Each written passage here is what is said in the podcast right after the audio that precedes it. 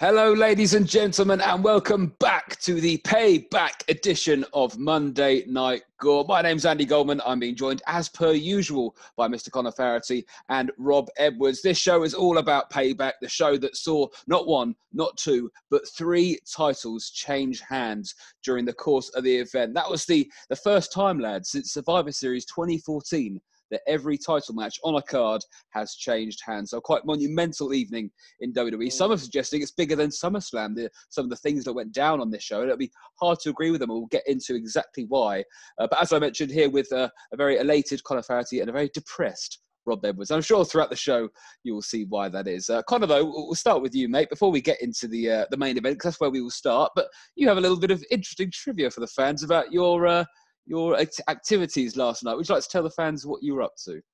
I, I, did, Andy. I did. So, so last night, for those of you that don't know, I appeared on WWE Thunderdome. I was part of the, the virtual crowd for Payback. I was seen in the corner doing a little dance when, when Matt Riddle uh, went past. You can have a look at our uh, Twitter at Monday Night Gore, capital N, capital N, capital G to see that. I'm sure you can have a, have a nice little laugh at me. Um, and I also was around when Biggie was facing Sheamus. I was there as well. And uh, Banks, Bailey, and uh, against uh, Jax and Shayna Baszler. I was I was there as well, so I got a good little outing, or good little outing. Sadly, because of the time differences, I, I got a bit tired, so I had to leave when uh, Keith Lee versus Randy Orton. But I will be on again tonight. I have got the link for uh, Monday Night Raw tonight, so I will make another appearance and try and make a make a ball of myself once again. Good stuff. And uh, Rob, uh, you know, before we get into, as I said with of the nitty gritty of why, can you just uh, very broadly explain your feelings towards WWE Payback, the the, uh, the, the sixth Payback in history?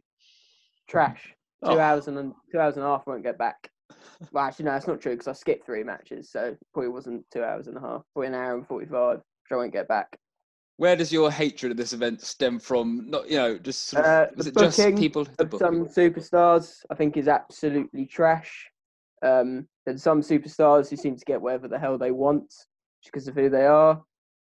Pretty much the overview, and I'll go through each match and explain why I'm not too happy with the results. Well, we look forward to that, Robert. But let's start with the main event. I mean, that's, that's all really we can start with, lads. Of course, at SummerSlam, we saw the monumental return of Roman Reigns. Uh, the tagline was "You never see it coming," uh, and we certainly didn't. Uh, he came out and delivered massive spears to both Strowman and Wyatt. Wyatt, of course, won the Universal title at SummerSlam and was defending it in what was supposed to be a no holds barred triple threat match. But it seemed as though, lads, during the course of the match, it was just a one on one match. You know, Roman Reigns had not yet signed the contract. Adam Pearce uh, on SmackDown was attempting to get him to sign. And uh, before we get into the match, lads, as Adam Pearce was trying to get Roman Reigns to sign the contract, he came across a particular advocate that was sat next to Roman Reigns in his locker room. Connor, I'll start with you. Paul Heyman, Roman Reigns, what do you make of it? Shocked, Andy. Absolutely shocked. I mean, we talk about we come on the show, don't we? Every every week that we do this, and, and, we say we expected to see that. We we see it on we see things on SmackDown, Raw, NXT, and we go, you know what? We saw that coming, you know, and, and we sit here and we think we want to be surprised, we want to be shocked. Well, that was one hell of a shock. I mean, that was the last thing that, that I expected to see. I mean, you've only got to go back a couple of years when when Roman Reigns was trying to get the Universal title off um, Brock Lesnar and Heyman was playing all those mind games with him and calling him this and that and the other, and, and you thought there's absolutely no way in hell these two would ever come together. And it just, oh, the, the surprise was through the roof. I, I couldn't believe it. Um, it took me a while to sort of understand it, but I like it. I, I like the way that it's going. And, you know, we we um, we talked about didn't we, with, with Alex McCarthy in, in the week about how poor booking has really sort of affected Roman Reigns in, in his sort of tenure over the last couple of years. And, and I think finally, if they keep playing this correctly. They've finally done some correct booking for him, and it makes me excited. It, it makes me want to see the big dog on my screens. And before he disappeared, I didn't want to see him on my screens. Rob, uh, results aside, just sticking with Heyman, uh, do you like this new partnership? Yes, I do. I think um, different. Didn't see it coming, as Connor said. I was shocked when I saw him sat next to Reigns but I think it's a very good combination. I think you know you look at the superstars who Heyman's been paired with in the past, CM Punk, Brock Lesnar, the two obvious ones. It leads to success when you're working with Heyman. So I think putting the two together is a wise wise decision in the long term. Now we'll get into the actual event itself. As I mentioned, it was meant to be a no holds barred triple threat match between uh, Strowman, Wyatt, and Reigns. Uh, the match started. It was a, a really uh, a, a, brutal match between the two, uh, Strowman and Wyatt, without Reigns interfering whatsoever. He was behind the scenes, but I think we all knew. Uh, that he was lurking and would probably make an appearance at some point. Uh, I said in the in the group chat, lads, I noticed the ring during the event was a, a, normal standard ring as opposed to ones with the LED uh, aprons and uh, the bigger ring posts. I thought, okay, something's going to happen, and I was right. The ring imploded after a superplex uh, on uh, Strowman by Bray Wyatt. Charles Robinson, the referee, with a comical uh, bump outside the ring. It was quite hilarious actually. The rope sort of buckled underneath him. Charles. He sort of went down the ropes, and you knew he wasn't going to be able to get out of the ring, so he had to jump and do like a backflip out the ring. I thought, fair play, Charles. You know, taking a bump for the the greater good there. I appreciated that. And then before you know it, lads, the music hit, Durner, Durner. We heard it. The big dog came down, signed the contract. A couple spears later, he is the new Universal Champion. Connor, uh, you said in the group chat we have um, on the lead up to this show that you would like to see Reigns win purely because of the character edge we've seen since his return at SummerSlam. Uh, do you stand by that? 100% Andy. Um, and I love the sort of heel persona, the fact that he didn't come out until it looked like it was over you know, he thought he could just come straight out and take the pin. Okay, granted, he didn't in the end, and he had to had to hit a couple of spears to to make that happen. But I think it's brilliant. I've been calling out for a new edge. We all know how talented Roman Reigns is, whether you like him or you don't like him. We, you know, there is talent there, and he tried to come across as a face and, and, and people just weren't getting behind it. And, and I think this new heel persona is something that he can really work on. And I almost like there's a little bit of that sort of cowardly heel in there as well. Like there's still the big dog who will base up and do what he has to do. But at the time, it's been like, mm, you know what, I'm actually going to pick my moments. And that that's that's typical Paul Heyman, that is. That's Paul Heyman saying, you know, pick your moments correctly and almost not become a coward, but just become a bit more clever with it.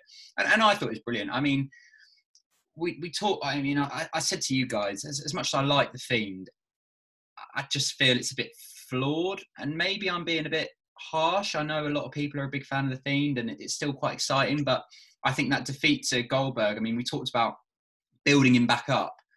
I still think that still hurt him a little bit too much, and I just I just think there's something missing missing with the Fiend at, at this moment in time, and and I presume they'll go on to have a rematch because obviously Strowman was the one that ended up taking the pin, and Strowman can go elsewhere. And obviously you've got Alexa Bliss as well, who looks to be infatuated with the Fiend as well. So there's definitely things that the you know places that the Fiend can go.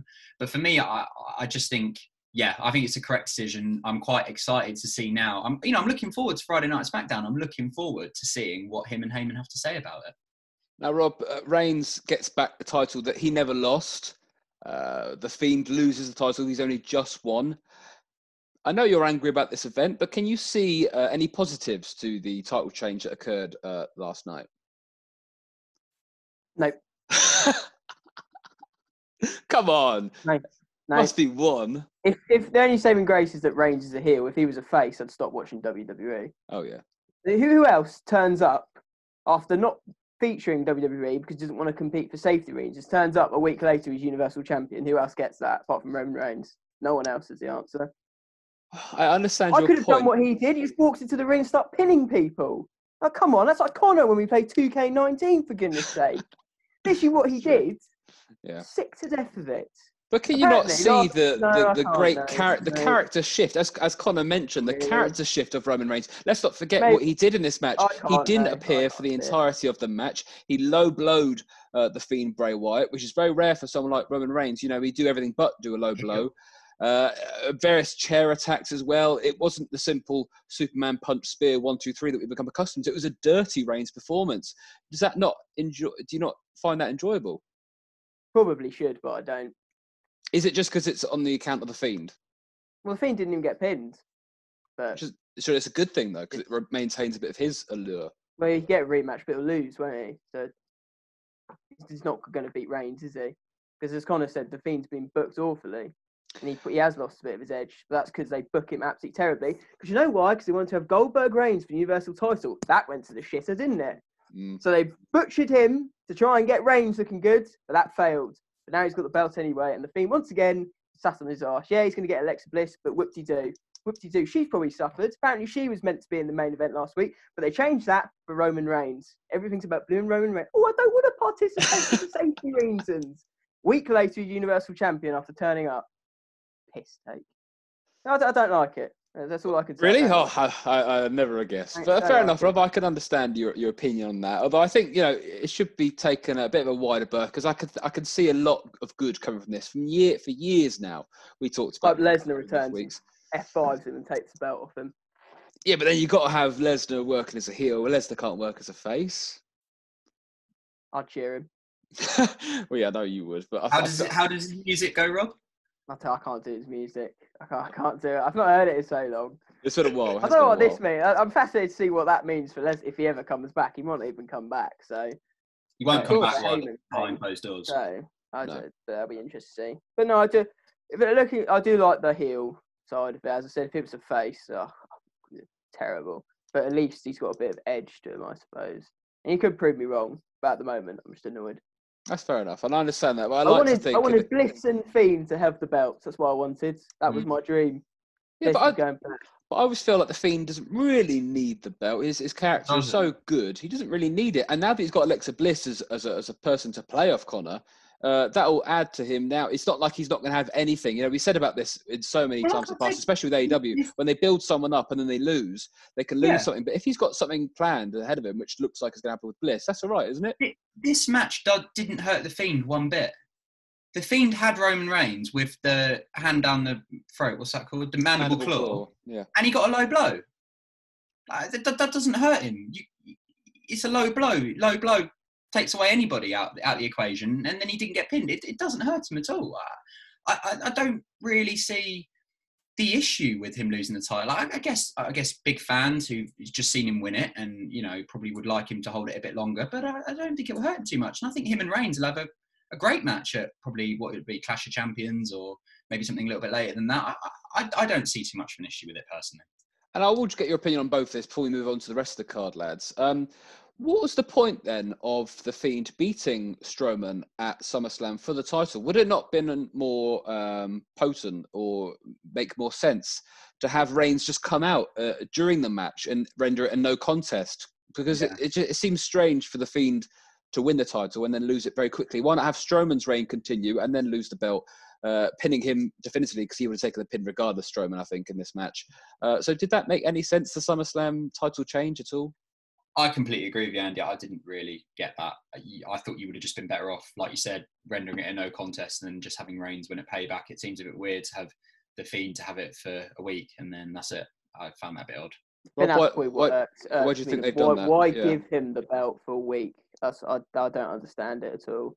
I think that's probably what irks me. If it just take because Strowman's been getting buried for about three years, so if that's just the norm. Naturally, he was obviously going to take the pin, so why not just have him take it off Strowman rather than give it to him for a week? I, just, I don't really understand it. I just don't. It's, it's, Yeah, I didn't get that. It could be that they didn't it. know what they were going to do until. a few well, that wouldn't before. surprise me. WWE making it up as they're going along. Mm. Shocker. Shocked. I'm shocked by that.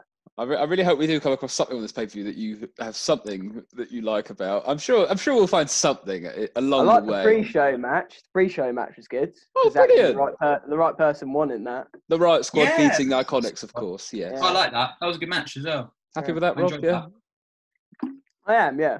Liv and Ruby should have been going for the belts, but we'll come on to that when we talk about the women's tag. I tag. think they might do though. I think, Yeah, they I think could. They might. Yeah, and we'll come on to that very, very shortly. Uh, but we'll go uh, back to the beginning now, the start of the, the main card as it was. Uh, the first of the three titles that did change hands at Payback. This was for the United States Championship. It was a, a former United States champion back in the day, Bobby Lashley of the Hurt Business, taking on the champion Apollo Crews, who's had a, a big feud with the Hurt Business. He's faced all of them. He's faced Benjamin. He's faced MVP for the title, and uh, this time it was Lashley's turn. Uh, a very strong opening to the show, I thought. A very enjoyable match. I couldn't really call it, to be quite honest with you, when the match was happening. I, I could have seen it going either way. I didn't know whether the uh, Hurt Business would get involved particularly, uh, but really th- their, their involvement was pretty minuscule, and Bobby Lashley secured a, a, a pretty clean victory over Apollo Crews to take the United States title for the second time. Uh, Rob, I'll get your thoughts on this one first. Is this something that, again, you're very unhappy with, or can you see the benefits to Lashley being US champ?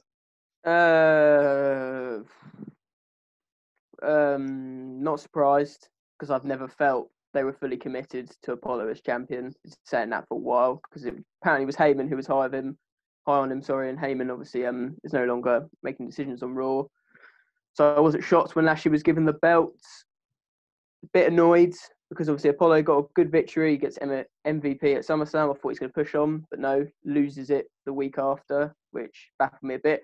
But then he did show a bit of grit after he lost, which I did like. Showed that he isn't just going to go back to the locker room and just accept that he's not going to have the belt anymore. He may go on to win it back, but equally, I could see him disappearing off television for three months and then reappearing and getting beaten by someone in under five minutes. But it's a, not an awful way to um, open the show, and Lashley looks good.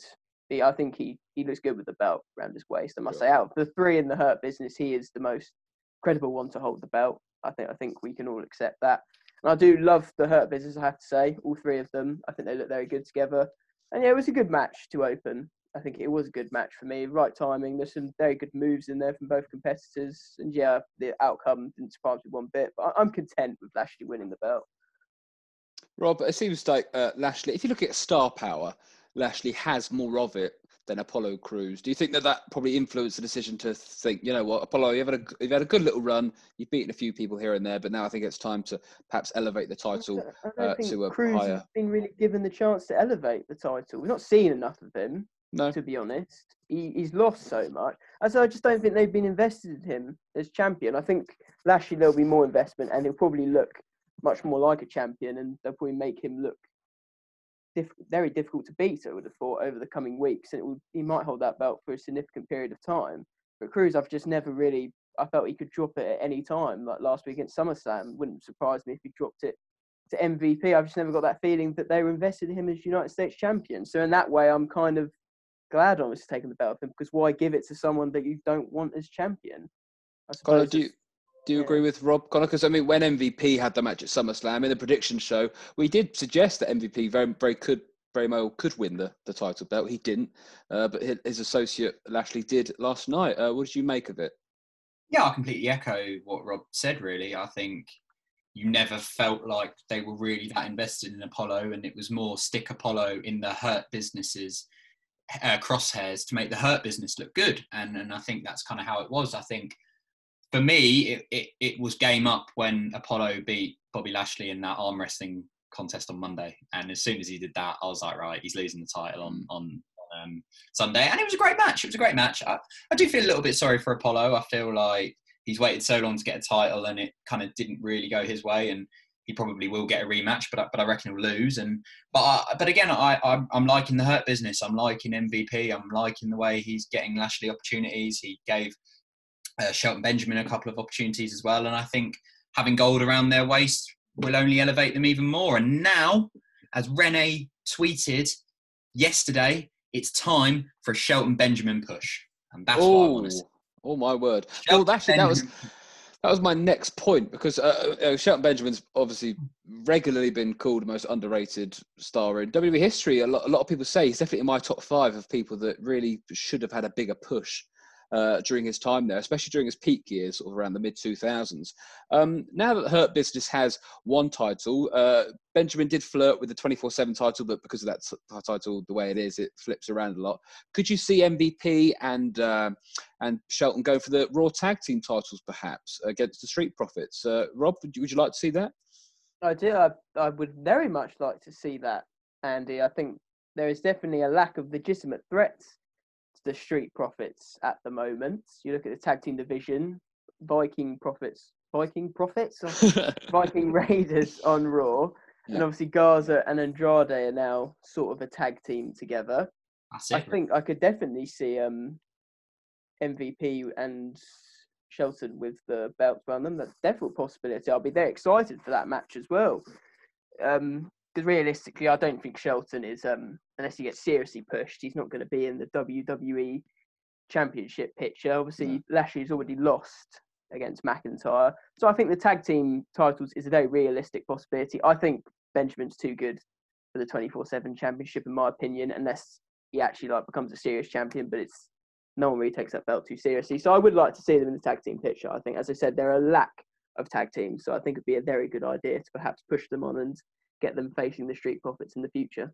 Connor, you say a push for Shelton. Obviously, his associate Lashley has the US title belt now, which really is the, the biggest title I could legitimately see him going for. He's won it before in the, in the past when he was the gold standard around 2010 ish.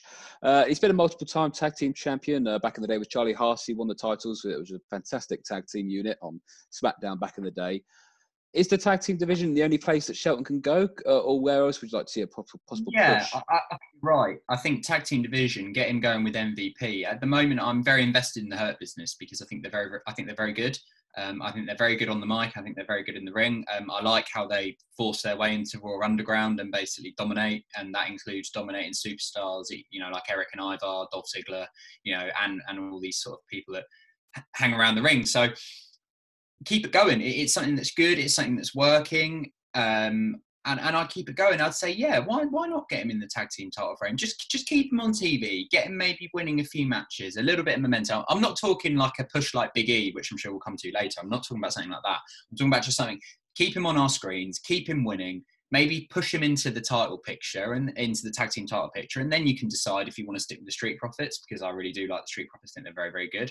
Or you could you could go towards the Hurt business. I just want to I just want to see them. I want to see them on my TV, and I want to see Lashley be basically untouchable for a bit now because I think he's got the title. I think he should keep it. I want him. To, I want him to have some new challenges once he defeats Apollo again. But I'd like to see him retain the title for quite a while because I think the way he's been built. I know he lost to McIntyre, but the way he's been built is almost this untouchable god who puts the full Lashley on you, and you've got absolutely no chance. Keep that, and then make Benjamin like a little understudy to him, and you know just keep it sort of ticking over and keeping it going. And I think MVP is is the right man to do that, managerial wise. Good stuff. And I like the idea of possibly, you know, if I was a writer, I'd, I'd probably flirt with the idea of having the, yeah, MVP Shelton feud with the Street Profits. Bianca Belair is there as their third, and maybe the Hurt Business gains a woman. That could be quite interesting as well. Maybe someone who isn't doing so much, you know. Just a thought, just a thought. It could be quite an interesting one for sure there. Uh, next, we come on to the first of two uh, standard singles matches on the card for no belts, just for pride and uh, for the dub. This was uh, Big E who uh, defeated Sheamus. Uh, in a, I thought, and again, which I thought was a fantastic match as well. I think these two were very much left to it. Uh, I don't believe there was any outside um, uh, interference, not as in an interference from a wrestler, but from a writer or a booker. I think it was very much uh, their match. This one, uh, they built it the way they wanted to, and it showed because I thought it was very enjoyable.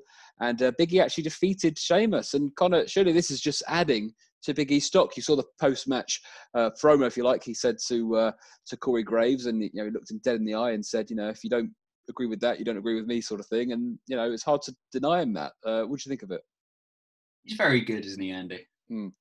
He's a very good superstar, and I think sometimes it's easy for us to get lost and not see that when you're in a tag team with obviously Kofi Kingston and Kofi Kingston's push last year. Sometimes you don't really see the, the pure talent that he has. And, and I thought that match was very enjoyable. I thought it was two very, very talented wrestlers left to their own devices.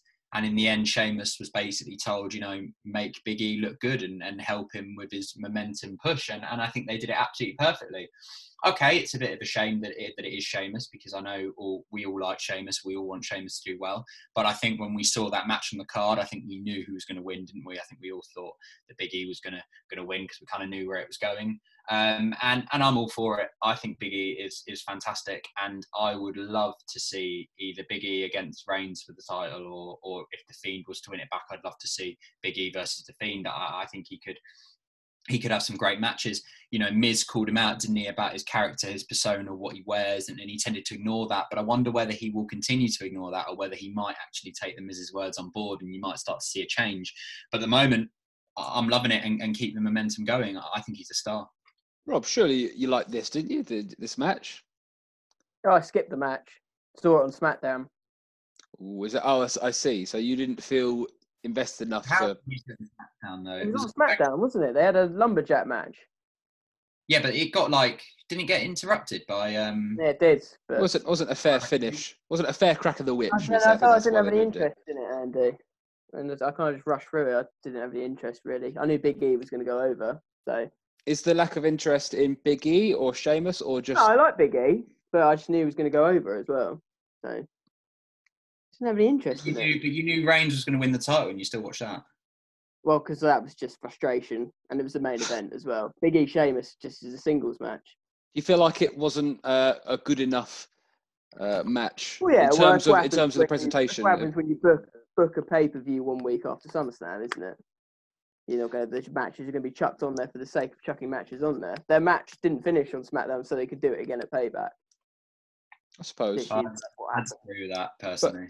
But it, it, it, it does show, though, a great desire to push Big E because he's being Sheamus. Let's Oh, not yeah, forget. no, I like the Big E push. I've got no issue with the Big E push. I agree with Connor. Get him going for Reigns soon get him to take it off Reigns. But we'll just. just didn't have any interest in that match.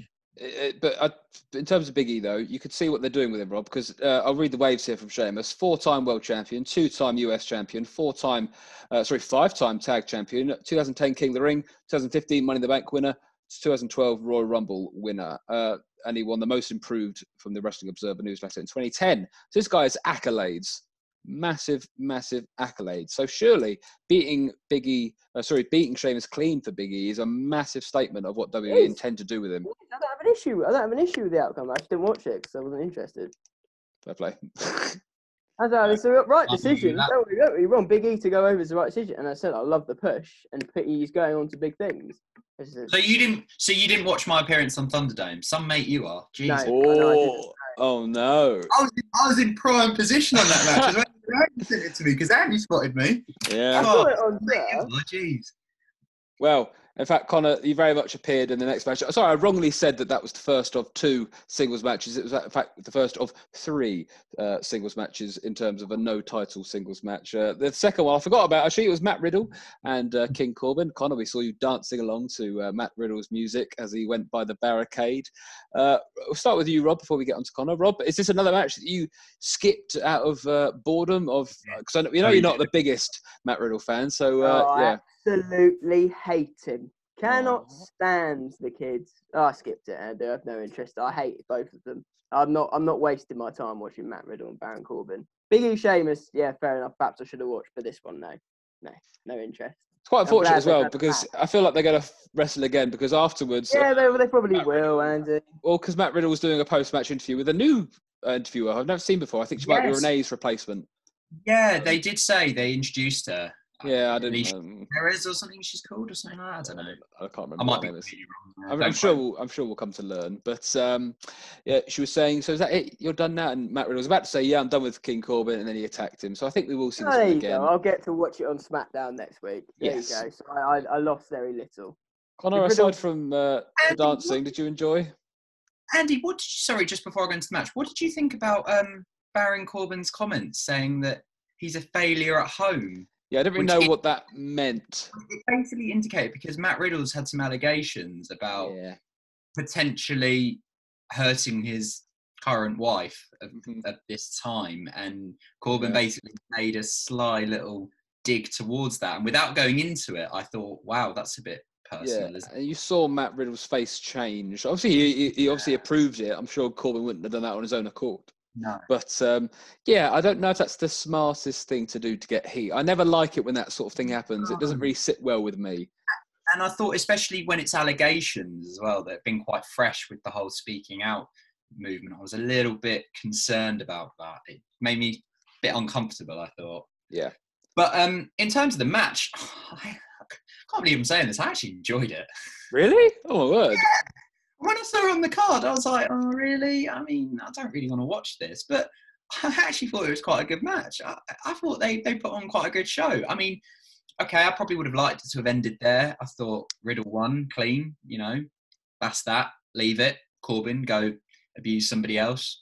Go start bullying Shorty G again or something. But and unfortunately, he did have to attack him at the end. But I, but I thought again, it was it was an okay filler match. It was an okay filler match. Didn't go on for too long. Some good moves in there, and uh, I think it was probably best that Riddle won. Yeah, I, I, I agree, but I, I, I just I don't like the ending so much because I can't be asked to see uh, Yeah. Riddle versus Corbin didn't- again. I feel like Baron Corbin feuds are often extended beyond their welcome, and I worry this will fall into that trend. But as long as Matt Riddle gets his hand raised at the end, I won't mind so much because he should be being pushed over Corbin, who's been around a long time now. Uh, now we come to the uh, the uh, the next title match.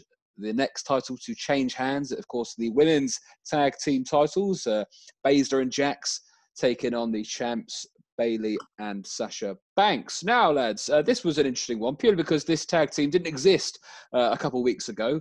Uh, Shayna and Nia. all of a sudden, they've taken the belts off them. I thought the finish to this match was superb. I thought that Baszler, that was star making, in my opinion. I mean, why couldn't they have done that with her? Uh, you know, at WrestleMania, for example, I know that it was uh, Becky's moment, of course, but you know, that, that was a fantastic finish, getting both women in a submission hold. And then, not to mention, of course, it was Bailey, as we would have predicted it would have been. She was the one who tapped. And it was quite interesting that um, Sasha tweeted after the match saying, I didn't tap. And Bayley replied, "Dude," suggesting like you know, give it a rest kind of thing. So uh, you know, all in all, I think this enhances the story greatly. Uh, I don't mind Baszler and Jax. My feelings about Jax aside, I think the pairing is actually a good pairing because of the dynamic between them. They're both dominant women. They're both former champions, and they're both not really doing much. I think it adds to that as well. But this is all about the uh, Banks and Bayley feud. Rob, I, I, understand your feelings about Nia Jax. I know you're not a great fan of her in the ring because you worry about her hurting opponents, which she has done in the past. But for a purely a story standpoint, what did you make of the title change here? I enjoyed it, Andy. Ah, yes. no, I did. Uh, yeah, if you if you take aside that I don't think Nia Jax is safe half the time. She does. She just scare the hell out of me in the ring. Shane, Shayna Baszler uh, is growing on me week by week. My only disappointment is that I feel I look at genuine threats to Asuka, and she would be top of my list. Mm. So I look, I look at it now, and I don't really know who's going to a threat to Asuka because I think Baszler had been building momentum. So I'll come on to it, but I've got somebody who I think should should go for Asuka. But I'll come on to it. Yeah, we saw Shayna at her best in that match. I think she's being used properly. I think when she arrived on the scene, when she came to face Becky, she was up against someone who was so over, which is extremely difficult. And she, I don't think it sat too well with people that she kind of just appeared and then was challenging the man at WrestleMania. And I think it was the right decision not to give her the title then. But to start with the tag team belts is a good decision. Nia, uh, I mean, she's, I mean, she went got sent to performance center, didn't she? And now she's come back and she's already got a belt. But that's by the by that, that that is what it is. There are a lack of superstars, but I think the two of them together, I think they do bounce off one another. And I think their backstage segments on Raw last week, I thoroughly enjoyed them. So why not have them as tag team champions? A bit different. And in terms of the Bayley Banks storyline, yes, it does progress that very very nicely. Has to say by making Bayley tap is the right decision because obviously now Banks has no titles at all, and all that's left is that SmackDown Women's Championship, and it draws us closer and closer to the turning point where it's all going to boil over. I think now that that is the only title left, and it will probably be the one they end up fighting over. So it's the storyline is progressing very nicely. So no, I enjoyed this match, and the finish, I agree with you, lads, was brilliant. It made Shayna look very, very good. The beast that she was in NXT, which we haven't really seen much of since she debuted on the main roster. I think we got a taste of it there, and rightly so. Now has a, her first belt on the main roster. Uh, the college, you concur with Rob's assessment there. Yeah, one hundred percent. If that doesn't show you that Shayna Baszler is a star, nothing will, because that is insane. How she's got them both in two almost separate submission holds, and then manages to get Banks's arm to basically make Bayley tap out. I mean, that's just incredible. On her own, literally on her own with Jax on the outside. And Rob, the reason that she that you're liking her more each week is because she's finally being booked correctly. And that is honestly that's the power of booking half the time. Sometimes you you you think you dislike the superstar but when they start getting booked correctly you realize how talented how talented they are I mean, Nia Jax scares me, like Rob said. I, I, completely 100% agree. I was talking to you before we, you two, before we came on air, and that one where she just decided that she was going to smack Sasha's head into the barrier before Sasha could get her hands to her head to protect herself, like you're supposed to do. And then she just threw her into the corner without a shed of care. And I was thinking, geez, if Banks lands awkwardly here, she's out for weeks. But that aside, I think she's annoying, isn't she, Nia? She's she's very annoying, and that's what she's trying to be. And I'm quite interested to see how they how they're going to work together because they clearly don't like each other, um, which I think is think is quite interesting. Um, and like Rob said, maybe you know maybe it'd be nice to get Liv and Ruby maybe standing up now and maybe potentially challenging for them. Um, in terms of obviously people were thinking that Shayna Baszler would go for Asuka, She made it very clear that she would. I think she'll stick to that, even though she's got the tag team title. She'll have looked at Bayley and Banks and think I can, I can do the same. But for me, I want to talk about someone who didn't feature on Payback, and that's Bianca Belair, because I believe in my heart of hearts that Bianca Belair is a serious star. I I've I haven't seen a woman that athletic, that built for her height, the skills she can do. Her skill set's fantastic. Massive fan of her in NXT. Great performance in the Royal Rumble. I think this is the perfect time for her to step up. They might they might go with the Shayna angle because obviously they've they've hinted at it before, and Shayna will probably come back in. But I, I think why not give Bianca Belair a go? I mean, like I said, Andy, Alex McCarthy mentioned it as well when he came on the podcast that he sees her as, as a potential someone that could be pushed. And I, and I think if you're looking for people to go for Asuka, I give it to Bianca Belair.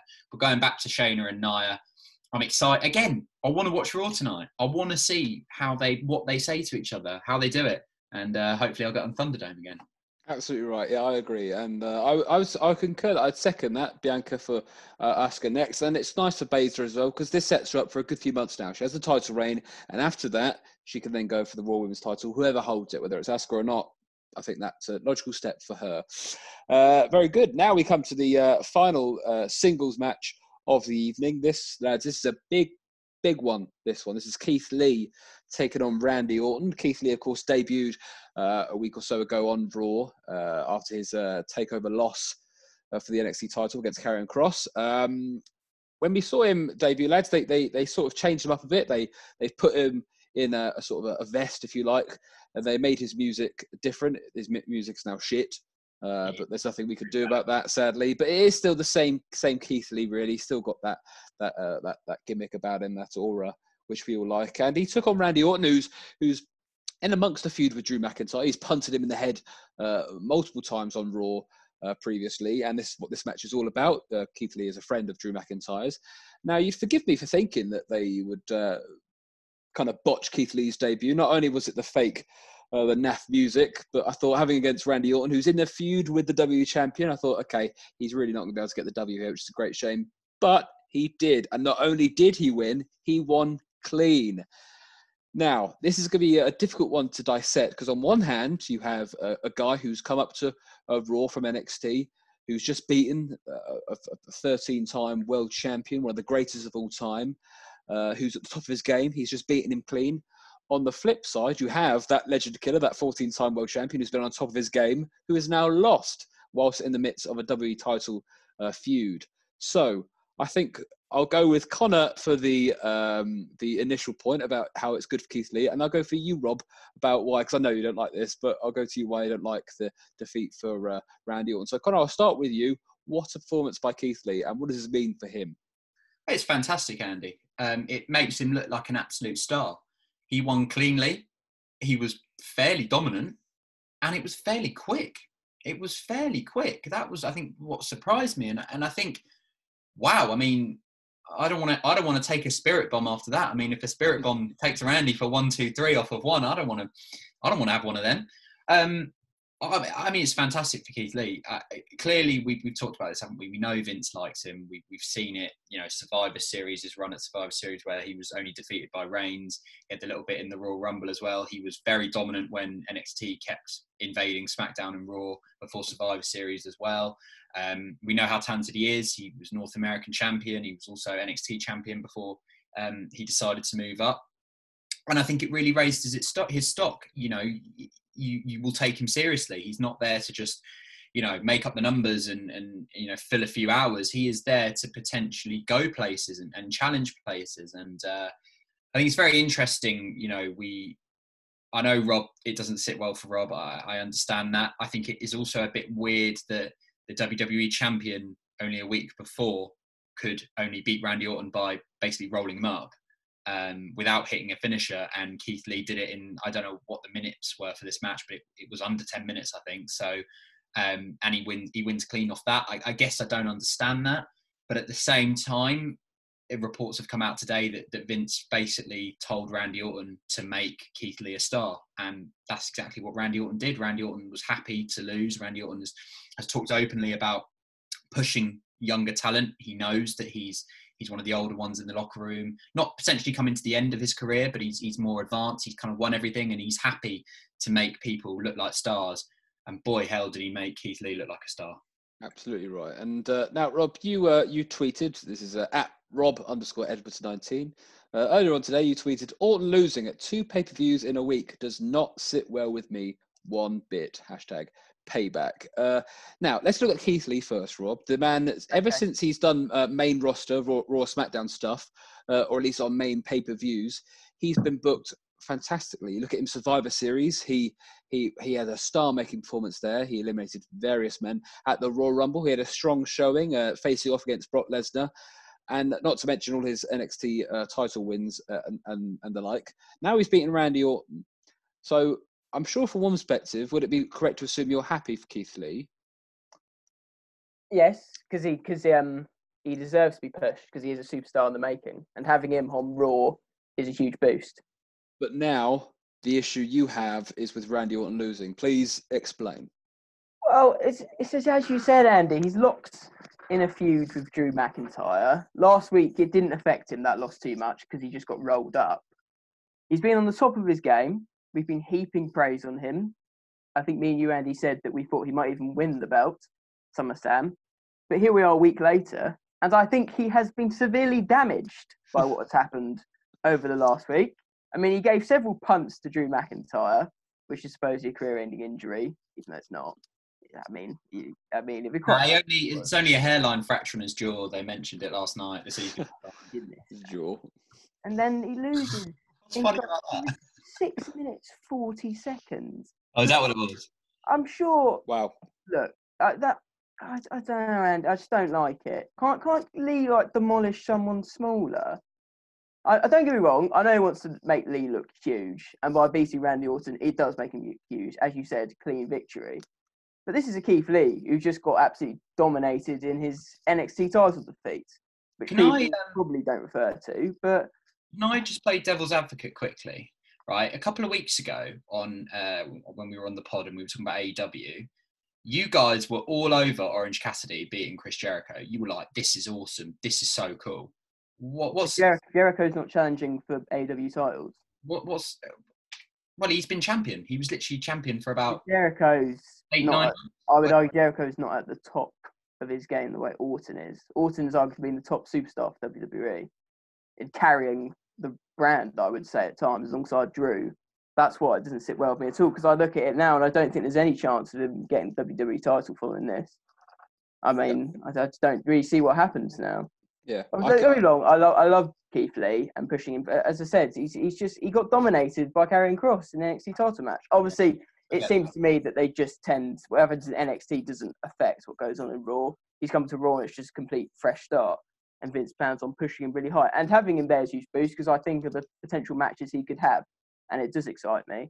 But it doesn't doesn't anger me. It just doesn't sit too well with me. But it's similar to Jericho of Cassidy. I'm sure it was Jericho's idea to push, and probably Orton was more than happy to put Keith Lee over. But I understand. Yeah. six Yeah. minutes forty seconds as well. and Yeah, he- it's a, it's one, a one spirit bomb.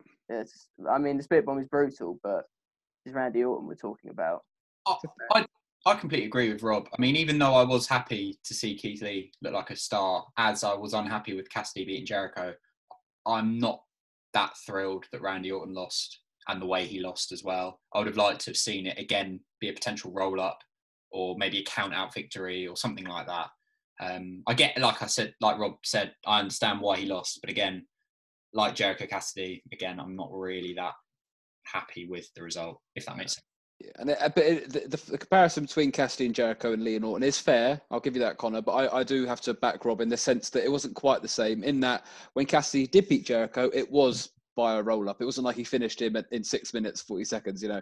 Also, they'd had their previous match with Jericho one. They'll have their rubber match at All Out, which we'll get onto in a, in a few moments, and um, which I assume Jericho will probably go. over, But we'll get into that in more detail. Uh, but either way, I, I respect the comparison there. But I think it is slightly slightly different. And that's to say, you know, we've seen where Jer- Jericho and Orange feud has gone, and I'm sure we'll see what happens with Randy Orton now. It, he could he could bounce back brilliantly, um, you know, because this is Randy Orton and he's a he's a chameleon. Not he's, he- I know he's a viper, but he's also a chameleon. He can change to whatever environment and whatever situation he's in. So it doesn't make me worry for Randy Orton. I think he'll come out of this okay.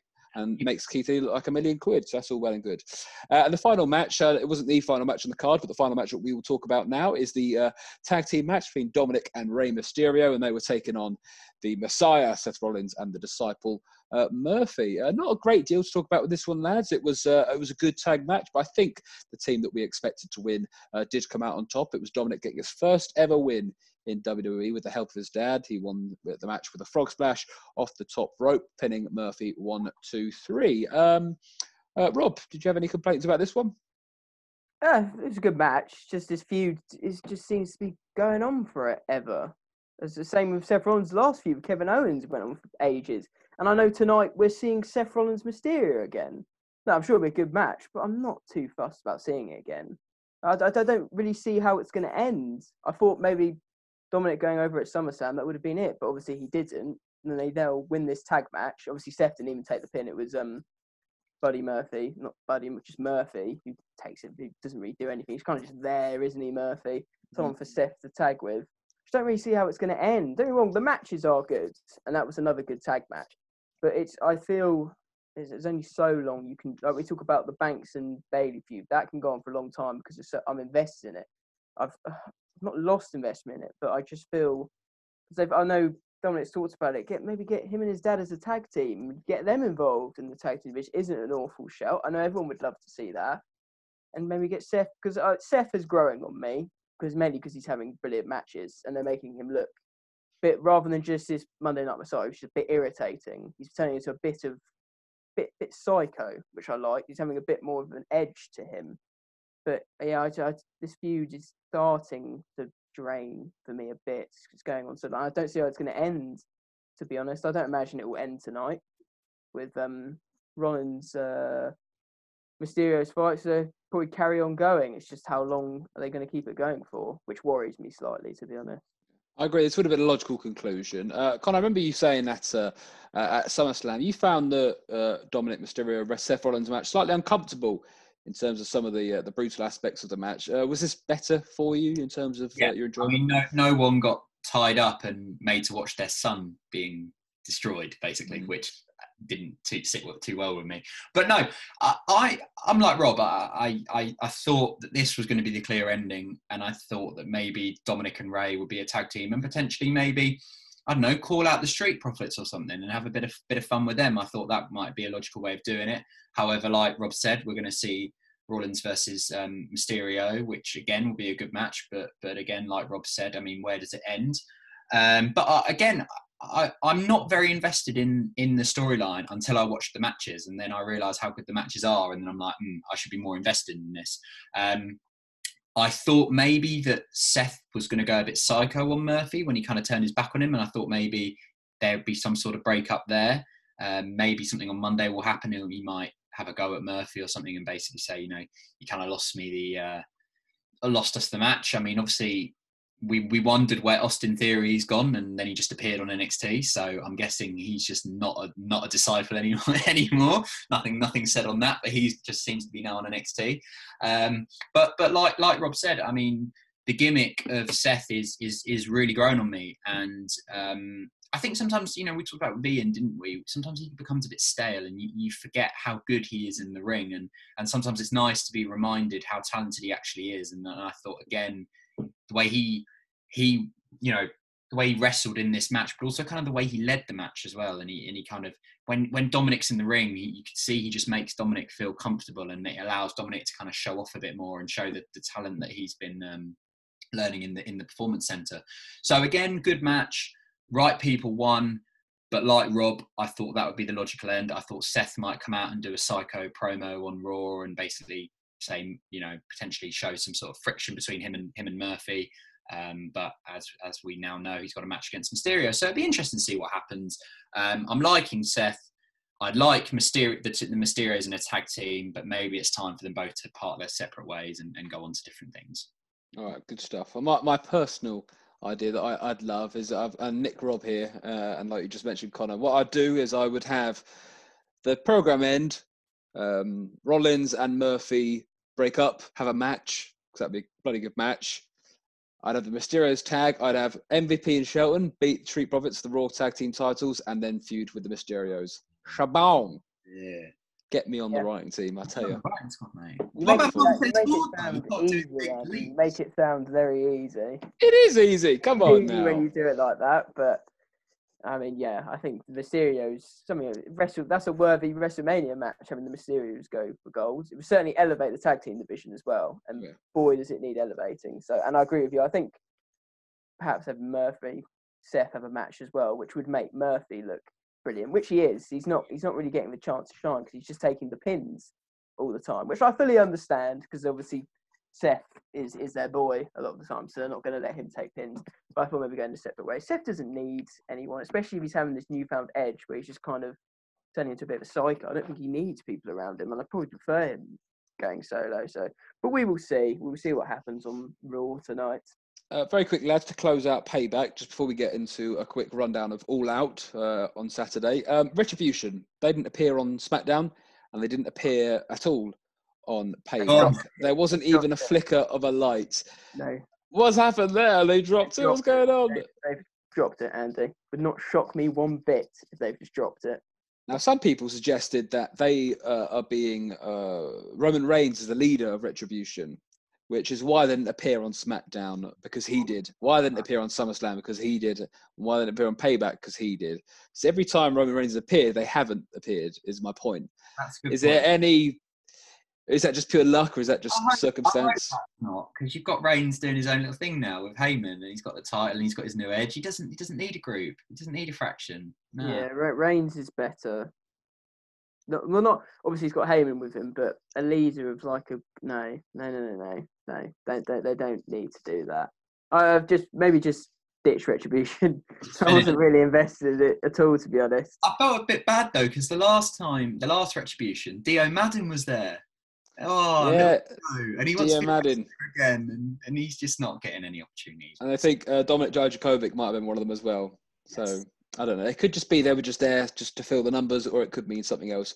We will see on that one. Hopefully, it won't turn out like the hacker gimmick where just nothing happens. But you know, It would irk crossed. me less than that because I actually I'm not invested in retribution. The hacker No. gimmick, I was fuming because I actually Yeah. like that. But Just, just before we move on to AW, Uh, what are they going to do with Otis uh, and this Money in the Bank? I mean, I don't I know. don't even see him anymore. He doesn't even like threaten to do anything. He's just not there. He's not on TV. I think, bless him, it mm. was uh, Vince had a rush. You know, it would be hilarious if we gave Otis the money in the bank. But then, you know, you've done it, and I, I can understand. You've given it. He's, he's not. He can't have the world championship. He So, can't. I It mean, feels like a long time ago now, doesn't it? Money Imagine him Bank? beating it is a Reigns. yeah, he's just, He cashes in and pins Reigns. just get get him tagging with Tucker again. Mate. I mean, they could cash in for the tag belts, but it's just I don't know, or failed cash in lo- Andy- longer down the line. And I do you know this? When was the last? Has there ever been a cash in not on the world titles or? Not that I know of. There, no, the only different cash in has been when someone has announced, "I will cash in on this date, and we will have a match." John Cena did that. I think Rob Van Dam did that, where they announce when they will cash in. Oh. Otherwise, no, I, I don't believe anyone's ever oh, cashed in on the IC title or the tag. I don't think that's ever been a thing. No. I don't think it is. I mean, they could change up. Yeah, they could. I mean, I don't know if it's in the law. They can't, but What did he do on Friday? He ate meat out of a mini one. I mean, what? I don't know. What?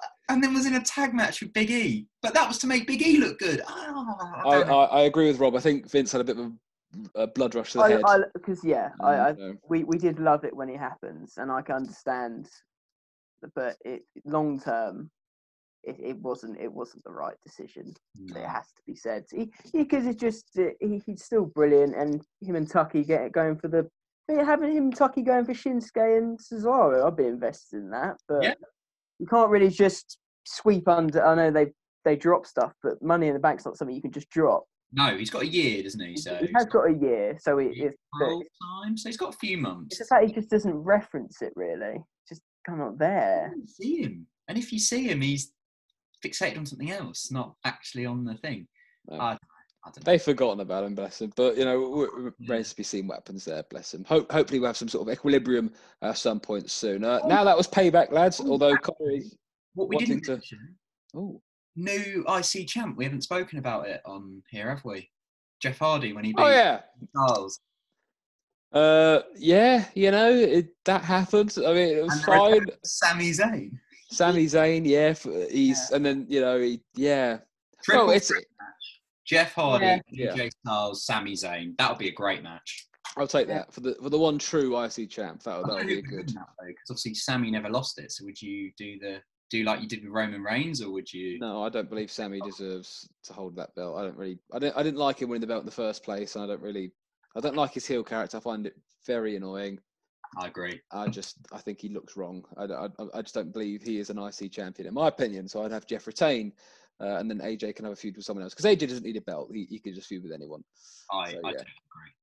Uh, now, lads, to close out the show, we'll very quickly go through uh, AEW All Out taking place this Saturday in Jacksonville, Florida. Looking forward to this one. All Out is uh, the previous 2019 edition was an outstanding show.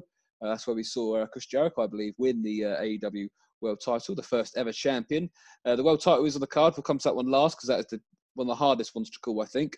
Uh, but let's just go through the card. There are some matches in here that uh, are not particularly important. There are some that ha- do have big ramifications. We'll start with the eight-man tag match uh, the Dark Order uh, taking on uh, Matt Cardona, Scorpio Sky, and the Natural Nightmares. I believe there's only going to be one winner here, lads. Uh, Cop Rob, I'll start with you. Who do you have, and very briefly, why?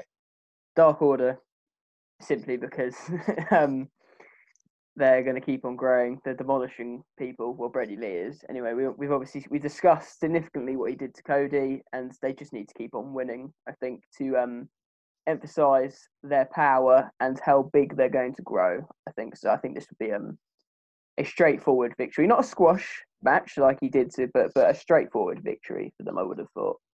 Connor, what does uh, QT Marshall do?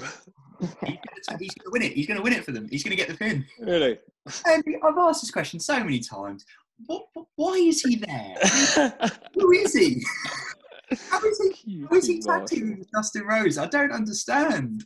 And all he does, all he does is get beaten up. Bless him. I mean, I don't understand. But um, yeah, no. In all seriousness, QT Marshall will have the best match he's ever had in his life, and he will still lose. Now he won't have the best match of his life, but the Dark Order will win.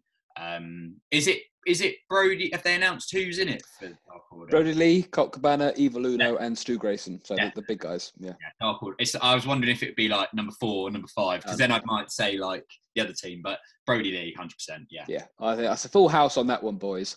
Uh, next, we have uh, this is this is I, I love these this casino battle royal match. Uh, we only have a few names announced for it thus far. Uh, there's Darby Allin, Lance Archer, Brian Cage, Ricky Starks, Pentagon Jr., Rey Fénix, The Butcher, The Blade, and Eddie Kingston. But it is 21 man, so there will be plenty more names. I'm sure Shawn Spears will be in there. I'm sure uh, you know uh, Sonny Kiss uh, will be in there. I'm sure the librarian Peter Avalon will be in there. Uh, but uh, you know, is there anyone that you think, oh, I can totally see them winning this match, even not a name that's been announced? Eddie Kingston. He has, he has, he has to go over, Andy. I think so. get that. I I don't really know actually. I mean, obviously Darby, but Darby's actually just faced him. Brian Yeah. Cage. Well, they're obviously the two standout names. Maybe just someone, just someone a bit um, Obscure, maybe. of surprise, a bit obscure. Obviously, the title shot could happen on the next Dynamite. It doesn't have to be someone huge. It's just the, Battle Royale's just on there for a bit of fun, isn't it? And I don't know why WWE don't do more of them because I always enjoy Battle. Royale. It's that element of not knowing who's going to win, isn't it? So I always thoroughly enjoy them. But yeah, it's just someone a bit obscure. I, I don't know off the top of my head, really, to be honest, unless someone appears out of nowhere. But um, Warhorse. he could he could well be in it, you know. You know, I've been questioning where he is. He could God. well My pick.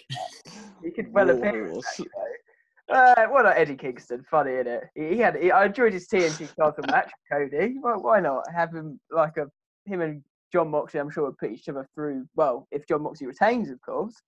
But I'm sure he would. They put each other through the mill. So why not? Why not? But it, it's just on there for a bit of fun, isn't it? I'm, I'm not too too fussed to win. Someone obscure. Right, if if Warhorse won, Connor, I would shave my head. I would. well, he's my pick. So Is No. he? No. out of the names you've said, I I I actually think Eddie Kingston would be a good one. Um, Yeah. Rob said. I like how he sort of, you know, gave Butcher Blade and uh, the Lucha Bros that sort of ultimatum, going, guys, come on, we're so much better than this. Look how hard we've worked to be here, and you're going to sort of break it up because you don't like each other. You got to work together. I thought that was quite interesting. Thought I gave him a nice edge. Um, I actually, I, I'm quite a fan of Ricky Starks. Actually, I think he's an absolute wanker, but I like him. does- I laughed. I laughed when when uh, Darby hit him in on Wednesday, and his Gucci slide, his Gucci shoes went flying. I thought that was quite funny. Um, but I'm a fan. I like him. I listened. To, I was halfway through listening to his um, uh, podcast with uh, what's it called, Unrestricted this week, and you know how hard the kids worked for it. He's he's really had to work to get where he is now, and um, yeah, so maybe someone like that, maybe an Eddie Kingston, a Ricky Starks. You know, like like Rob said, it, it doesn't have to be a title match that that you know headlines a pay per view. It can just be on a dynamite, and they can put in a nice showing, and then you know ultimately Mox or MJF, whoever's champion at the time, will will win that. Absolutely, I, yeah, I agree with Eddie Kingston. I think he'd be a great choice purely because if it was Moxley who would who would face, I think that the promos would be outstanding because Eddie Kingston can talk. I mean, he really can. Uh, if not, I think Brandon Cutler would be a fantastic choice. That's obviously a lie. We start seeing the hybrid tour back on AEW Dark. Oh, God, they're even worse. And the fact they beat someone, they beat, they beat, they, I think they beat Joey Janela and Sonny Kiss on Dark. How the hell? That's a disgrace. That's ridiculous. The hybrid two, my ass. Awful. That is disgusting. Brandon Cutler. That's disgusting. That. Poor. Will um quick question before we move on to next match. Will Brian Cage ever defend that title he's got? Well, I looked this up. So they kept changing and changing it. Apparently, it's not sanctioned, so it's not like an official title. No, he just wears okay. it. But it's like an honorary title. It's like the million dollar title back in the day. It's I wonder like, if they know, may just start to transition it out. That's Tony, I think Tony real he's very good at realizing when mistakes have been made. Yeah. He, may have realized that mistake has been made. I think it's it's more of a prop than an yeah. actual bit of title gold. Yeah. But you know, yeah, we'll, we'll, we'll see. But I'm pretty sure it's just a just a, uh, a standard non wrestling belt. Now we come on to the uh, tag team match, the AEW World Tag Team Title match between uh, Omega and Page, the champs, and FTR. Now. Percy lads, I see a title change here. I see no other place to go because Omega and Page are both having separate things. They're, they're moving apart. Omega's going slightly heelish, and Page has this real issue with the Young Bucks, uh, which I think is is fantastic. They're both going their separate ways, and I think they've been decent champs. But I think it's time for something new now. Uh, Rob, I'll start with you. Would you like to see FTR pick up the gold in this one? Absolutely. And people may say it's a bit too early. Not not for me, especially with Tully alongside them. I think it is a brilliant matchup there. They've just been winning matches 24 7. They're brilliant in the ring. They look great. Their entrance is sick. Give them the tag belts. I think it's the right time. Out of all the tag teams, they we've discussed that they're the most legitimate threat, and I think the ones to take the belts off Omega and Page. As you said, Andy, if they, they, Omega and Page can go off and do other stuff. They've held those belts for a significant period of time and have been brilliant champions. But I think now is the right time. It'll be a brilliant match between the two. I'm thoroughly excited for it. So Connor, you have uh, you a full house there. 100% agree. FTR for me. I think this match is going to steal the show. I love their new edge with Tully Blanchard. Um, I see Page losing the match for him and Kenny, and I see Kenny beating the crap out of Page afterwards. And then, like you said, either they have a match or they go their own separate ways. Good stuff. Yeah, full house there. I'd love to see FTR win the tag titles. Uh, now we come to the AEW uh, Women's World Championship. This is an interesting one, boys. This is a this is a, a double champion match. It's only uh, for the one title, it's just for the AEW one, but it's uh, Hikaru Shida, the women's champ, taking on Thunder Rosa, who is the NWA Women's World Champion. So a bit of a cross promotion there. The first time we've seen AEW cross promote with uh, NWA. They've done it um, with uh, another company, but they haven't done it with NWA yet. Uh, now, this one's just sort of been built out of nowhere. I think it's just more of an exhibition match as opposed to a proper feud. Uh, but nonetheless, I'm intrigued to see how it goes. Uh, but I would have Shida retain. Connor, what, what do you think about this one? This is my only issue with AEW is is the women's division. I've, I've said this for many weeks, and they just don't seem to be addressing it. I think this could be a great match. Oh wait, I don't know because I've never seen Thunder Rosa before. Oh wait, she hasn't even appeared on AEW. She's just done a promo from wherever she is. It's like, really, guys, this is your world champion. She's not even been on TV for the past two weeks. She's been standing in the crowd doing nothing. And now she's facing this woman that, unless you watch NWA, you have no idea who she is or how good she is they built it for two weeks and she's not even turned up. I, am going to have to go for Shida because I don't know anything about this Thunder Rosa. I also I, I can so much done so much better for me. I just I, I, like the look of her. I think she looks like a badass, but I've not seen her. I've just seen her do a promo and she's not even in the arena. It could have been built so much better. That's my only pet hate for it.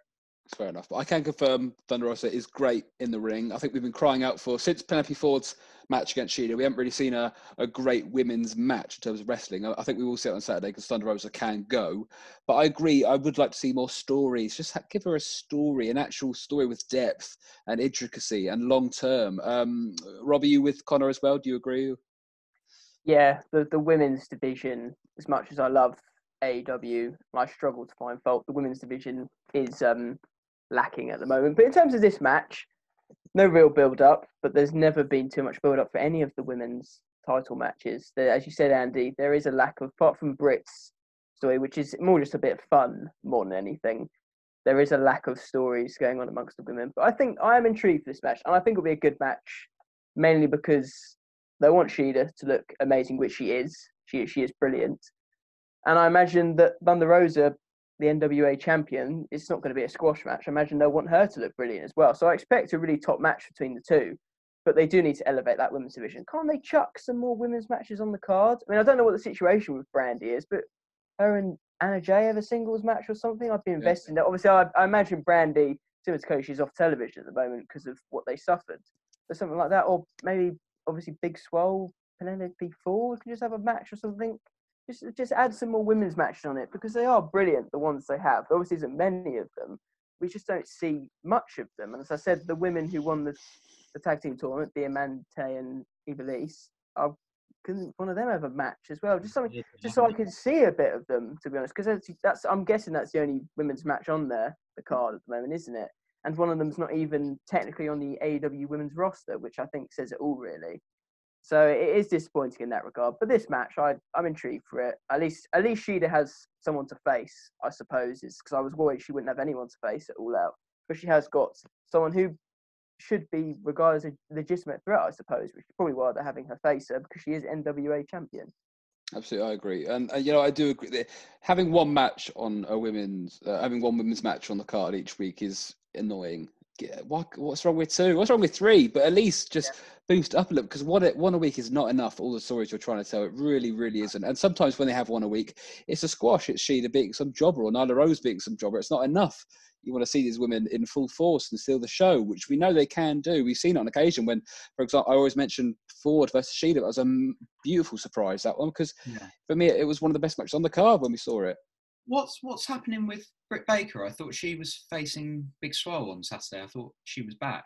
That's what she hinted to in the promo she did a few weeks ago that she'd be back for All Out. It's not been fully confirmed yet. I'd like to think it will be on the card, but I looked at because I looked at it and it was on it was on the card and it's been taken off again. Maybe, maybe, maybe she isn't fit.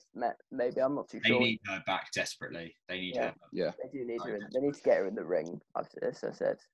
All right, penult- penultimate match to preview. Uh, briefly touch on this one, so we'll briefly go through it again. Jericho Cassidy, the Mimosa Mayhem match, which just sounds very fun. Uh, Connor, I'll start with you because I think we know which way you will go. Uh, but please have your say your yeah, piece. I think it'll be Chris Jericho, but I think he will make Orange Cassidy look a million dollars, and I'm just so excited for this match. I mean, there's basically champagne and orange juice on the outside. Yeah. Someone's getting someone's getting dunked in it, so uh, whether whether the inner circle get involved, I'm not sure, but oh, so excited for it. Rob. I mean, I'd say Jericho, but then I can fully imagine him being the one getting dunked because I imagine yeah. it would make a brilliant image unless it could be one of the. I'm sure someone, maybe some other members in the circle will, but I can. I think Jericho should go over, but then I could easily see them going the other way. But Jericho, I think, is the right man. But okay, Cassidy won't affect him at all. As Connor said, I'm sure he'll make Cassidy look absolutely brilliant once again, as he has done in the other two matches. So I'm extremely excited for it, and it'll be the final one in the trilogy of matches that I've thoroughly enjoyed, and a feud which I think everyone has yeah. thoroughly enjoyed watching. Yeah, I agree. I, whilst I would have Jericho win purely from a, a booking standpoint, I would like to see him get doused. So maybe have mm. Jericho win the match uh, that way, but then he's maybe taunting yeah, Orange in the bowl, and Orange grabs him and pulls him in anyway. Maybe something like that. So they both get dunked. I think that would be a nice little conclusion to it. Yeah, well, it's been a very entertaining feud, very enjoyable. And finally, lads, it's the uh, AEW World Title match between Moxley, the champ, and MJF. We'll see on Dynamite this Wednesday a match between Moxley and MJF's lawyer to determine whether or not the paradigm shift will be banned. Uh, but you know, which I think will be fun. I, I, I, assume Moxley will go over, but you never know. I mean, you know, things could change around. But nonetheless, just as a straight match uh, for this one, this is probably the hardest one to call because they've pushed MJF to the moon, really. Uh, he, he's undefeated in terms of taking a pin in AEW. Um, same with Moxley. Rob, who do you have for this one and why?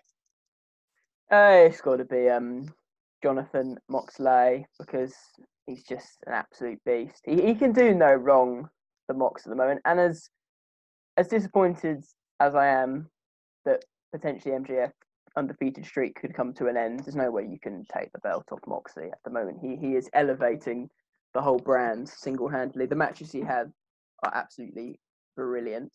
They steal the show, and I'm sure this one will steal the show as well. But just interested to see how they play out. Obviously, we we've mentioned it will potentially Wardlow get involved or something, cost MJF the match. There, there are various ways to go from it, but I think um, Moxie will be the man who comes out on top come the end of the evening. Connor, what say you? Um, yeah, uh, again, I think it has to be Moxley. I'm I'm not done with the Moxley championship reign. I want it to continue for a long, long time. I think suddenly now that they're allowing fans back in, he's thriving again. It was nice to have the sort of cheers when he was doing that contract and he added that page basically saying if your lawyer doesn't show up you don't get your title shot etc um, i think it'd be a great match i think it'd be close i think there'll be a few scares in there where we think oh my goodness is he going to kick out but i think Jon Moxley will win come the end it I think full house there. I think Jon Moxley should win, and I, yeah, I think MJF has places he can go. You know, without the title, I'm sure one day he will win it, absolutely. But I don't think at the expense of Moxley, it would make a great deal of sense right now. And that is both payback reviewed and all out previewed. Rob, I mean, I don't. I, I didn't enjoy NXT, but should we not potentially touch on the the Fatal Four Way happening next week? Not the I've, Fatal Four Way, sorry.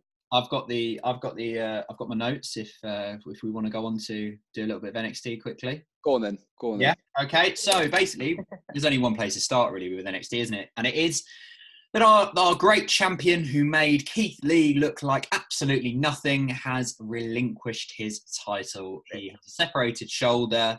We're not sure how long he's going to be out for. He came out to the ring in his truly spooky fashion and basically said, "My time is up for the for the moment, but when I'm back, hell will fall upon you." Now, I think NXT again they were backed into a corner. I think they've done all right. I think they've, they've done okay with what they've done. Basically, they've decided that they're going to do a four way, 60 minute Iron Man match. Now, that is going to be long, number one. But number two, brutal. And the four competitors are Finn Balor, Adam Cole, Johnny Gargano, and Tommaso Ciampa. I think we all thought that that was going to be the case. Tommaso Ciampa made his return, absolutely destroying poor old Jake Atlas. And then when Jake Atlas was on a stretcher, he decided that he wasn't done. So we have a, a heel persona there from Tommaso Ciampa. So Rob, as you brought it up, um, who have you got for this four-way and why? It's a tough one. I think I was annoyed to start with with the announcement. I think it was more to the fact that I was frustrated that Kross is injured, especially as him and Lumis, who are arguably my two favourite superstars in NXT, have both suffered, and I think they've both been denied title reigns, which I think because I think Lumis would have won the North American belt. But they're right four men in it because there aren't realistically anyone else. They're all former champions. It's between two men for me. Ciampa, predominantly because he never actually lost the title, so I suppose it's that's an easy thing to fall back on. And Finlay as well. Could the demon suddenly appear out of nowhere. That would be a shock to the system. I can't see Adam mm-hmm. winning it because he's having his character change, going for a character change. He's literally just lost the belt, so I don't see how to give it to him. And Johnny Gargano is just irritating. I suppose they could give it to him if they wanted to. Nothing's stopping him. He only held the belt for a short time before he lost it to Cole. But for me, I think Ciampa is probably the most realistic, especially as he absolutely demolished I forget who it was on NXT. He, he, went a bit mad, mm-hmm. um, suggesting me that he's got a new edge. So why not give him the belt, especially as he never lost it? It's always an easy thing to fall back on when someone never loses the belt. You can always just give it straight back to them. But it'd be an intriguing match, a 60 man Iron Man match, as you said, Connor, absolutely brutal. Pretty much the whole show, basically. Yeah. So I imagine it. They'll just have a few matches on before. Yeah, that's what everyone will be tuning in for, and it, they'll probably win the ratings because of it absolutely brutal. I am excited for it, and be interesting to see which route they go down. Um, all four competitors could have a good shout at it, but I would go Ciampa if I was if I was a betting man. Andy, are you on the same page as Rob? Kind of, yeah. In terms, of, I, I agree. Champa is most likely the, the spot to you know the guy to take that spot. I, I don't blame him. The fact he's come back with all this esteem, he's had a long time off, and he looked great when he destroyed Atlas. And it, it, it's the first time I've seen that intensity from him really since I think when he turned on Gargano all those years ago. Now it, was first time really since he turned on him that I've seen that kind of intensity from him. Um, having said that, purely from a future standpoint, Rob, Rob alluded to it. I said it a couple of weeks ago. I'd love to see the Demon King Finn Balor taking on Karrion Kross. I think that would be a psychological warfare, and um, you know, from, purely from that standpoint, I'd love to see it. But I just wonder that Balor's booking. I know he won previously, but in terms of the past few months, I wonder whether his booking has been too inconsistent to warrant him winning the NXT title, especially considering the guys who were in the match with him. Um, but I agree with Rob. Cole is too soon. He's only just lost it. Uh, Gargano, not for me. I, I think he, he, he can do other things. Uh, and Ciampa's a real good shout. So I'll give the edge to Ciampa purely because of the way he's come back and the, the history and the fact he's been away for a while. We haven't seen him, and it'll be a fresh uh, concept again. But Balor is my definite, very close number two, purely because I just want to see the match between him and Kross. I think it'd be fantastic. Well, well, I'm gonna go for Finn Balor. I, I think it. I think he'll win. I think he'll be the Prince of NXT. I think he's the perfect man to carry it until Karrion Kross comes back. They have a great match. Maybe he pulls out the demon persona. Maybe he doesn't. Um, and, and I think they started to build up a little bit of momentum now when he looked like he was dead on the ground. And I think he would be the perfect man for me to regain the title. Right, quickly, just before we finish, I'll be very brief. Uh, there was new NXT Tag Team Champions. Uh, Breezango defeated um, Imperium, and I was really, really happy with this. I said this to you, Andy. I don't know why, but I really like Fandango. I think Fandango is brilliant. I think it's been a long time coming, and I was very happy that they won the titles. Bit sad for Imperium because they didn't really get off off and up to much. But I'm happy for Breezango, and I think why not take it in a new direction? Andy, briefly, what do you think? Yeah, I agree. I, I think Imperium never got out of second gear, and I think a lot of that had to do with the fact that Walter couldn't be there. I think without him and the rest of their group, they were a tad lost. Um, you know, but having said that, there, there were a couple opportunities to do something which didn't materialise, and I think they just thought, you know what, let's pull the plug here. We need, you know, we need we need fresh champions just to add, you know, uh, prestige back to these title belts. And you know, Tyler Breeze has been a long stay at NXT. I know he came to uh, Raw uh, in around 2000, I don't know, 15, 16, whenever it was. Didn't quite get off to the a good start there and became more or less a jobber. He came back to NXT with Fandango, and they've been a very entertaining commodity um, since. And so I think, yeah, it's just it's just a reward for good work, and I'm sure they'll have some great matches uh, during their time as tag champs. I think it's the correct decision. I'm happy they've won it, but I'd like to see Imperium come back uh, stronger because they haven't been booked terribly well since Walter had to stay in the UK. Do you agree, Rob? Yeah, uh, similar thing with Apollo. If you're not invested with people as champions, well, why have them keeping the belts? They do. They do miss Walter, of course they do. Anyone would. The man's an absolute beast. And yeah, it's a bit of fun giving Breezango the belts. I mean, Tyler Breeze and Fandango have been around for absolute donkey's years. They both look in great shape, I must say, considering how long they've both been around. And why not? Why not? I think we'll definitely see a bit more of them and the familiar faces for NXT. And I think, yeah, why not? It's a bit fun, mm. isn't it? And as I said, Imperium, yeah, bit disappointed for them, but I think they, they just need to they, they need Walter back. They're really not the same about him.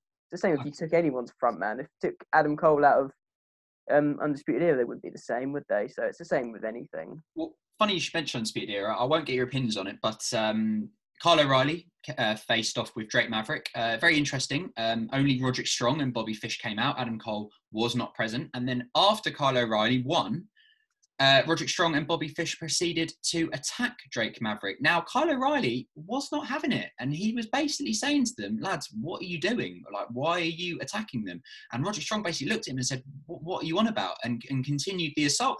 And uh, Kyle O'Reilly basically kind of got out of there and said, "You know, no, I'm not not part of this." And with Adam Cole not being present and Kyle O'Reilly disagreeing with Roderick Strong and Bobby Fish, are we starting to see the Undisputed Era potentially having a few niggles and a few little bit of friction? It'd be interesting to see if that is something they're going to go with or if it was just something that they just decided to fill for the week. Right, main event quickly. It was a tag team match between um, Dakota Kai and um, Raquel Gonzalez against uh, Rhea, Rhea, Ripley and Io Shirai. Now, I was absolutely furious because I thought that Io Shirai was going to take the pin in the middle of the ring after she basically single-handedly defeated both of them um, at Takeover. However, luckily, fortunately, she didn't. She then tagged in um, Rhea Ripley, who ended up taking the pin from Raquel Gonzalez. Now, guys, we, we sat here a couple of weeks ago and we were like, what do you do with Rhea Ripley? And now the woman's got fused coming out of her ears. She's got Raquel Gonzalez, Mercedes Martinez got involved and, and basically neutralised her. She's overbooked now, isn't she, Andy? She, she's got too much to do. Yeah, a little bit, but I think I, I, think the Raquel Gonzalez thing is, is likely to be the first thing that does come of this, because like you said, she took the pin, which I don't really like. But I suppose in a tag setting, it's not the worst thing in the world. It doesn't hurt Shirai by the way either. Um, can't ever take the pin. It had to be Rhea Ripley. Can't have Io Shirai. No, no, no, not at all, not at all, not at all, not at all. My point is, though, I don't like Ripley taking the pin in general when she's only just come back. Uh, but if it is to enhance the story, and and again, it's in a tag match, and it does suggest that they'll have a match, and you'd like to think that Rhea Ripley will beat Raquel Gonzalez because she's defeated her in a tag team match. It's a bit like earlier on, Connor, when Apollo lost the arm wrestling match. That sort of suggested he'd lose pre- uh, in the next match to come against Lashley, which did happen. So. Um, no real complaints. Shirai isn't hurt because she didn't take the pin. Um, Kai sort of stays in the same place. It was just about Gonzalez and Ripley, and I'm fine with that. I'd like to see the match happen, uh, although Ripley will need to get a hand raised, otherwise I will be a bit disappointed. Rob, what do you think about it all? Uh, I think they've realised that um, Rhea Ripley was being underused, and then they've got her involved. You said Connor, she's now got two serious um, threats to her in Gonzalez and Mercedes Martinez. And if she has singles matches with both of them, I'm sure they'll be brilliant matches and she could go over in both of them, which would significantly raise her stock because she is brilliant, Rhea Ripley. So it could extremely help her in the long term. So I think that's what they're trying to do, perhaps try and build her up again. And I think they've picked the right competitors for her to face.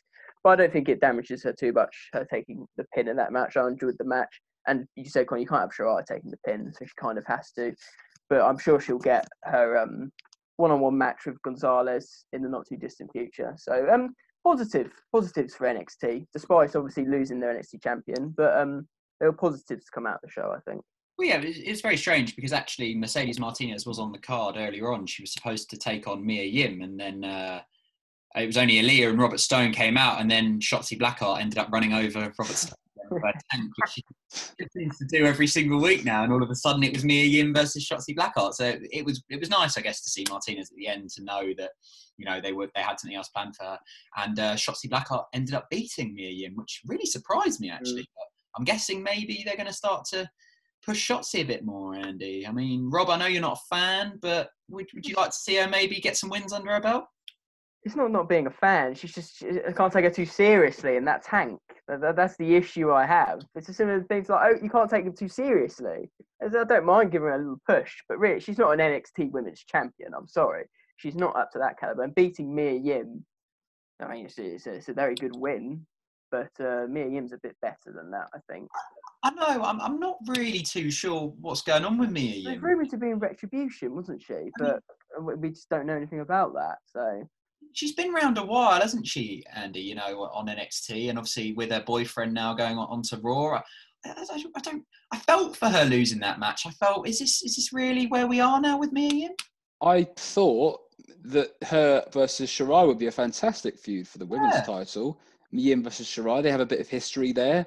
I thought they'd play off that, but if you use into Shotzi Blackheart, if you're losing to her, I'm thinking, okay, they clearly haven't got that plan for her, at least not anytime soon clearly have more implants for Blackheart than they do Yim, which confuses me slightly. I guess it's more of a you know Blackheart's newer to the brand, I guess, than yeah. Yim is. Therefore, it's you know I guess they're trying to give her something to do. But I thought that was a strange call. I didn't like that one. I don't mind her having a few with the Robert Stone brand and all that, but I don't really understand how she's beating Mia Yim clean one two three. When I thought Yim could be a logical contender for Shirai's title, but I guess I guess that's not going to happen anytime mm-hmm. soon. I agree. It didn't sit very well with me, and it'd be interesting to see now. There's not really a clear competitor for Shirai's title, so it'd be interesting to see kind of where they go with that. And guys, where's Tegan? Why, why, why, why has she not been on TV the last couple of weeks? Rob, sort it out. Tell me, why is she not on TV?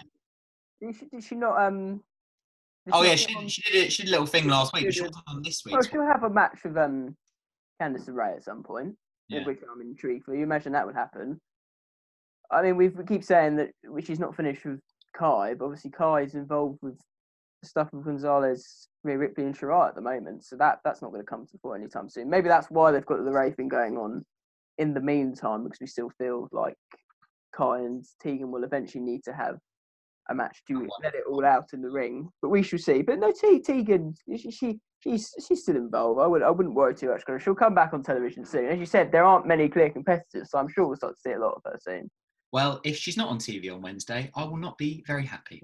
but that was NXT for this week, and obviously next week is the big Iron Man match, which I presume might ni- make them nick it in the ratings just ahead of AEW, Andy. But I think it'll be close. I Depends think so happens. too. Something unless something unbelievable happens at All Out, which then makes everyone want to watch Dynamite. But it was it, it was very interesting this week. Both AEW and NXT hit over 800k um, viewers, which I found I think is really really good for wrestling in general. I Yeah. Absolutely individual and in difficult and difficult time slot, especially AEW on Saturday night. That's hard. That's a hard spot to get over 800k views in, which is Last- decent. Thursday, sorry, oh, Saturday and Thursday. Um, I think they're up against Donald Trump doing a, a speech as well, which um, of course would get NBA as well. viewers as well. So uh, either way, yeah, good good news for both Wednesday night shows. Uh, they'll return to their usual spots this week coming up. And next uh, episode we have on Monday Night Gore will be another Wednesday night special because we'll be looking at AEW All Out and of course all the fallout from the uh, NXT title match. Uh, so all that's to come. We thank you very very much for listening wherever you are. Do stay safe, and we will see you very soon.